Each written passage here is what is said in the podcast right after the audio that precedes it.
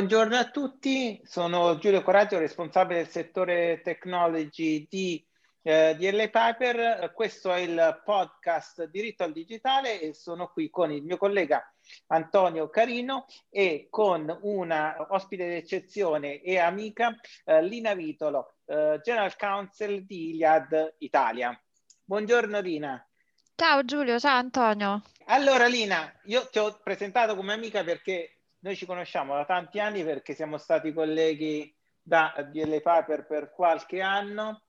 Uscita da DL Piper hai eh, fatto eh, tante avventure in Italia, all'estero, per poi eh, lanciarti nella cosiddetta rivoluzione eh, Iliad. Di solito iniziamo con il podcast con una breve storia della carriera dei nostri ospiti ce la racconti e che cosa hai fatto, che cosa hai preso dalle varie esperienze, un po' l'excursus del, degli anni passati, dai.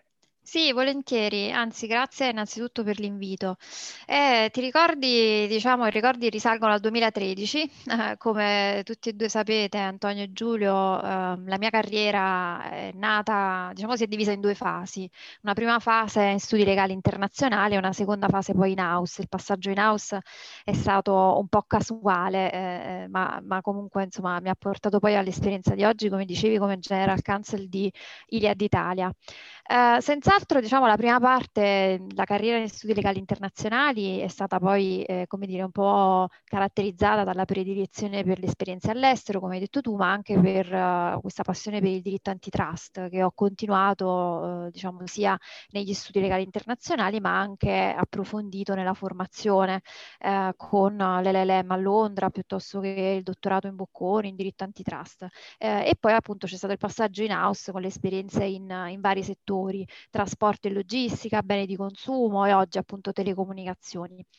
Uh, forse diciamo quello che mi fa piacere un po' sottolineare nella, in questo passaggio, no? anche tra, da studio internazionale a uh, pratica in house, uh, è eh, quello che, mi ha, quello che mi ha dato, quello che mi ha un po' spinto la parte di approfondimento delle questioni antitrust, no? rispetto a avviare una carriera con una pratica d'avvocato tradizionale, uh, appunto ho subito concentrato le mie attenzioni sul diritto della concorrenza e secondo me um, è proprio questo che mi ha dato degli elementi basilari, anche molto solidi, per affrontare uh, tante di quelle che sono le sfide di oggi come General Counsel, secondo me. ci sono, c'è qualche elemento utile. Un, un primo è ovviamente la prontezza no? a valutare valutare comunque questioni antitrust e questo mi è assolutamente super utile, oggi è diventato il mio pane quotidiano, è tornato a essere il mio pane quotidiano nell'esperienza Iliad, sia perché Iliad eh, nasce da una decisione antitrust della Commissione europea eh, nel 2016 eh, dalla fusione di Wind e 3 e quindi nasce per come dire, portare concorrenzialità ad un mercato in cui all'epoca c'erano il terzo e il quarto operatore che si fondevano insieme. E quindi questo è un primo aspetto. Uh, il secondo aspetto uh, che mi ha un po', come dire, supportato uh, nella mia carriera è che secondo me la formazione antitrust mi ha anche dato degli strumenti per um, concretamente analizzare ogni volta il settore di riferimento, quindi il mercato, le dinamiche concorrenziali, non solo um, tra le imprese concorrenti, ma anche tra tutte le imprese della filiera. Uh, e quindi questo sicuramente è molto, è molto interessante. Un altro elemento uh, ancora secondo me molto importante è che ha sviluppato, come dire, anche un po', mi ha aiutato a sviluppare un approccio creativo a una soluzione giuridica che sia anche pratica o certo. comunque ehm, praticabile giuridicamente, no? eh, questo è un, è un, po', quello che penso. Le norme antitrust sono poche, eh, c'è molta giurisprudenza e si è passato da un approccio eh, che appunto eh, tu Giulio nella tua practice conosci anche molto bene, che è quello, passami il termine GDPR, dell'accountability, cioè si è passati da un momento in cui, ehm, faccio l'esempio, gli accordi tra imprese venivano notificati alle autorità per ottenere comfort, al momento in cui invece è impresa impresa e quindi ovviamente illegale ad assumersi la responsabilità della valutazione anche antitrust di questi accordi. Certo. No? Qualcuno chiama uh, la, la, protezione dei dati personali, l'ha chiamata no? il nuovo antitrust qualche volta. Assolutamente. Anche, no, è interessante. Eh, qual è il tuo punto di vista sulla diverso, diversa prospettiva tra in-house e studio legale? Eh, io non ho mai lavorato in, in house, eh, forse una mia mancanza, ma l'aspetto che noto che manca, sempre, manca di più è che noi vediamo un piccolo pezzettino della storia del business dell'azienda, dove invece eh, nel tuo ruolo eh, tu, tu, vedi l'intera filiera, no? Questa forse è la differenza più marcata, no? Sì, sì, sono d'accordo. Eh, per me, appunto, come ti dicevo prima, il passaggio in house è stato un po' casuale, ecco, non voluto in quel momento, ma colto come una grande opportunità. Um, la differenza, io ho avuto diciamo, l'occasione o comunque la fortuna di uh, avere subito un ruolo di gestione di affari legali a, a tutto campo con una multinazionale americana, appunto UPS, uh, ehm, prima solo per l'Italia e poi uh, Spagna e Portogallo. E sicuramente, eh, come dicevi tu, il valore aggiunto, comunque la differenza rispetto a lavorare in studio legale è che si eh, ha una, una, diciamo, un'esperienza ehm, sul settore a 360 gradi. viene esposto esposto comunque a tutte le funzioni aziendali e manageriali, mentre magari quando sei in studio legale eh, sei solo esposto al, al, direttamente al legale interno o comunque certo. ad, alcune, ehm, ad, alcune, altre funzioni. Um, chiaramente eh, l'altra differenza è che devi essere in grado di Ehm, dare con flessibilità dei pareri o comunque delle visioni o del, dei suggerimenti a tutto campo. Quindi io in particolare dopo diversi anni di esperienza solo in antitrust ho dovuto un po' rispolverare codice civile, codice penale, libri di diritto commerciale. E, ehm, e si poi... aspettano che sei su tuttologa, no? sì, diciamo che devi, devi, sviluppare innanzitutto la cosa fondamentale secondo me, e questo è una cosa che mi fa piacere condividere, è che bisogna avere non solo uno spirito di iniziativa, ma anche di ascolto, di ascolto molto profondo per le esigenze del business. Bisogna conoscere a fondo quello che è il settore in cui si lavora, fare domande concrete anche con umiltà fin dall'inizio, capire le esigenze eh, non solo della società in generale, dove sta andando la società, ma anche di ogni singolo dipartimento, eh, anche fare challenge e mettere in discussione le prassi precedenti. Eh, io sono arrivata per esempio nel settore telecomunicazione senza avere esperienza precedente nel settore e questo forse è stato un valore aggiunto perché si aveva una visione, come dire, un po' fresca eh, rispetto a quello che si è sempre fatto. Pina, una cosa interessante, penso per chiunque ci ascolta, può essere la seguente. Cioè, tu quando hai iniziato la tua mh, esperienza in house uh, l'hai iniziata, poi io ne ero in qualche modo testimone sin dai, dai primi tempi, in realtà uh, già avviate, già strutturate, no? erano multinazionali di, non di primo ma di primissimo livello, già affermate da decenni. Uh, invece in Iliad avete creato in, due, in uno, diciamo, sia la società eh, sia di conseguenza la direzione legale.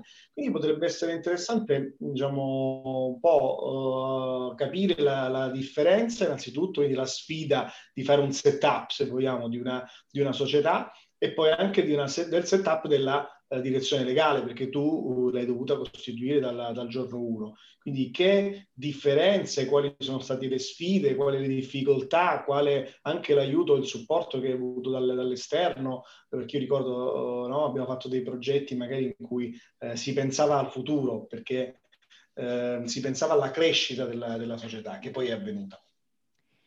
Sì, uh, allora, eh, senz'altro, come dicevamo prima, uh, uno dei, dei punti eh, più difficili nell'entrare a far parte di un dipartimento legale ehm, eh, di una multinazionale già complessa, già strutturata, è quello proprio di mettere in discussione le prassi esistenti e quindi, come dire, guardare con occhio nuovo, che può essere un giovane o può essere una persona che non aveva esperienza nel settore di prima, eh, quelle che sono ehm, appunto dei, dei, comportamenti o comunque delle tipologie eh, di, ehm, eh, di, prassi che sono comunque viste come eh, lo facciamo da sempre piuttosto che lo fanno tutti. No? Questo certo. secondo me è più difficile.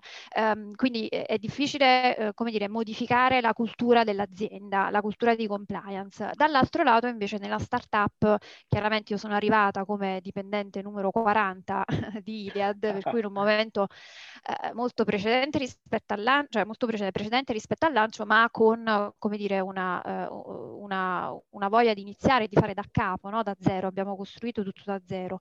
Um, senz'altro in questo contesto è più, uh, come dire, facile eh, costruire un po' le basi. Uh, una parte importante a cui ci siamo dedicati io da sola e poi piano piano con un team eh, che oggi appunto conta eh, otto persone eh, con il team legale di Iliad, ehm, ci siamo ritrovati sicuramente ad avere un cappello eh, quasi giornaliero di compliance perché eh, entravamo, eh, siamo entrati in un mercato estremamente regolamentato eh, che nel momento appunto dell'ingresso di Iliad era guardato da tutti, era atteso e guardato con la lente di ingrandimento da parte delle autorità, eh, non solo ma anche da parte del mercato e quindi dei concorrenti. Non potevamo permetterci fare passi falsi, quindi eh, se penso semplicemente anche semplicemente a tutti gli obblighi di autorizzazione come operatore mobile, piuttosto che la gestione delle frequenze, eh, gli obblighi di identificazione personale eh, per diciamo combattere eh, come dire, i reati di, eh, di terrorismo. Um, quindi un, un, settore altamente eh, regolamentato, con una grande attenzione alla compliance, um, che si, si, è sposato poi, se vuoi, no, con la dose di innovazione che è stata portata da Iliad sul mercato eh, e questo ha, come dire, reso anche un po' più complessa la valutazione iniziale, che è stata poi la sfida e comunque la parte eccitante no, di creare eh, portare una startup e di eh, creare una startup di ufficio legale. Eh, se vi ricordate abbiamo valutato insieme eh, diversi diciamo, processi anche prima del lancio, quello di sottoscrizione, eh, l'utilizzo della Simbox che ha comunque digitalizzato il processo di, di sottoscrizione.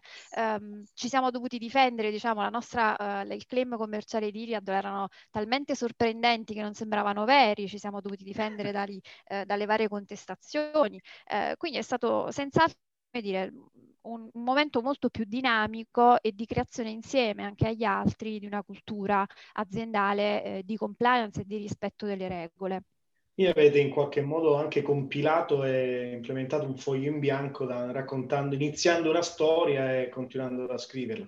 Esatto. La, il concetto di rivoluzione Iliad è affascinante, voi siete stati certamente dei disruptor in un mercato che, come dicevi tu, era fortemente regolamentato, ma in cui forse non c'era innovazione nel modo di approcciare il cliente. Quindi, non so, l'identificazione a distanza di cui parlavi prima, eh, ora la fanno molti operatori di mercato, ma siete stati i primi a lanciare la, la Smart SIM è un altro esempio. Ecco, quali sono secondo te le eh, sfide più grandi del passato e quelle che aspetti che siano le sfide principali del uh, futuro nel, nella rivoluzione Iliad? Sarà sempre una rivoluzione Iliad o ritieni che ormai la fase di disruption è finita e, uh, perché, uh, e, e, siete in, non avete più esigenze di essere disruptive o è nel vostro DNA?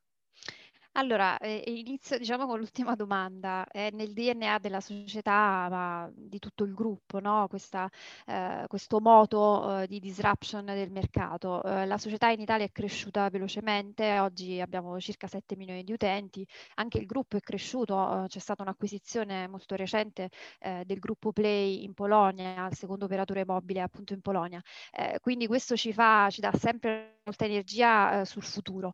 Um, mi soffermo un attimo sulle sfide del passato perché eh, sono comunque interessanti o comunque le sfide di oggi. Eh, sicuramente, eh, e l'abbiamo, l'abbiamo, detto prima, eh, la, l'evoluzione, lo sviluppo oh, commerciale, quindi anche nel mondo della distribuzione. Iliad ha fatto innovazione anche su questo. Recentemente ci siamo confrontati con eh, due nuovi diciamo, canali di vendita e di distribuzione per i quali abbiamo dovuto customizzare eh, la, la, tutto l'apparato giuridico, non solo appunto claim commerciali piuttosto che ehm, eh, come dire, anche packaging di quello che è il nostro servizio. Eh, mi riferisco agli Iliad Express e ehm, che eh, sono dei punti vendita, oggi eh, si trovano diciamo le sim Iliad presso le casse eh, dei supermercati e dei bookstore, eh, piuttosto che ehm, anche gli Iliad Point del gruppo SNAI. quindi diciamo che le sfide un po' dei, del passato, ma stiamo parlando degli ultimi pochi mesi, sono quelle secondo me più commerciali. in generale una grande sfida come, eh, che mi si, si, pone a me come, come manager, direttore degli affari legali, è di consolidare la squadra legale per uh, adattarsi anche in anticipo a quello che è l'evoluzione della società una parte contrattuale, per esempio, che abbiamo sviluppato e stiamo sviluppando eh, nel momento in cui siamo cresciuti e quindi abbiamo più partner, più fornitori, più iniziative. Questo è molto importante e guardare, come dire, anche con, con un attimo prima a uh, costruire l'expertise uh, dell'ufficio legale per uh, supportare questa esigenza, secondo me è molto importante. per quanto riguarda il, il, diciamo, l'attualità, ecco, prima di passare al futuro, l'attualità, la sfida importante è quella di mh, portare, continuare a portare il cappello compliance perché è un, un caposaldo, l'abbiamo detto, di, di, di, Iliad, della gestione di Iliad, quello di rispettare le regole del gioco, però è quello di combinarlo uh, con un ruolo di business partner, quindi un legale che non è sempre solo guardiano, ma uh, sta vicino al business, trova le soluzioni creative eh, piuttosto che eh, media, eh, tenendo conto delle esigenze dell'azienda. Questa diciamo, è una sfida attuale. Uh, per il futuro quello che vedo è... Um, sicuramente l'attività dell'azienda è in continuo sviluppo. Oggi stiamo lavorando eh, per il lancio del fisso che avverrà nel 2021, quindi a breve, a brevissimo. Eh, questo ci pone una nuova sfida perché chiaramente si tratta di un servizio diverso e ehm, occorre continuare a offrire una consulenza di qualità in tempi rapidi eh, per garantire che anche una volta entrati nelle case degli italiani eh, col telefono fisso e con la postazione internet eh, ci sia lo stesso livello di soddisfazione, lo stesso livello di cura dell'utente, di trasparenza come eh, diciamo si è un po' um, il cavallo di battaglia di Iliad, no? è stato portare questo, questa semplicità e questa trasparenza delle offerte.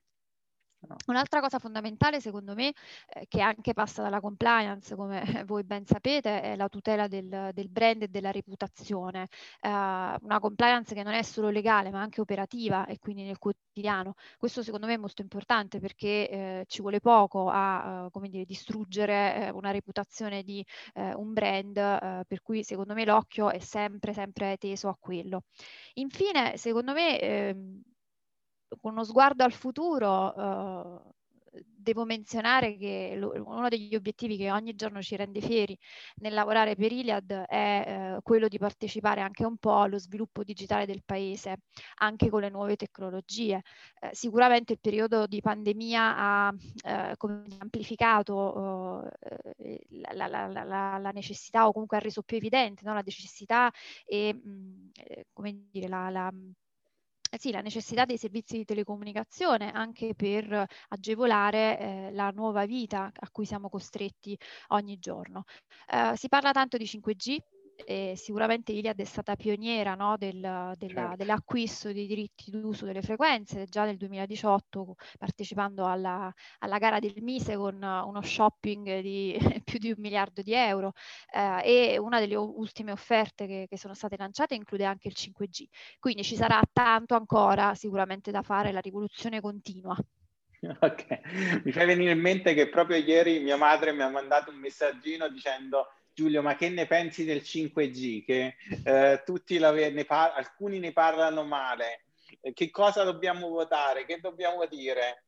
Ecco, secondo me questa domanda è un po' eh, rappresenta il punto di vista dell'italiano che ha paura dell'ignoto, dove invece eh, il, io vedo la vostra azienda come un uh, valore aggiunto del mercato. Avete arricchito il mercato perché anche poi i vostri concorrenti hanno, fa- cominciato a fare eh, cose sim- simili, però la disruption forse è la natura umana, viene vista sempre con, con una minaccia, nella, almeno eh, di primo acchito. Non so se hai avuto la stessa sensazione.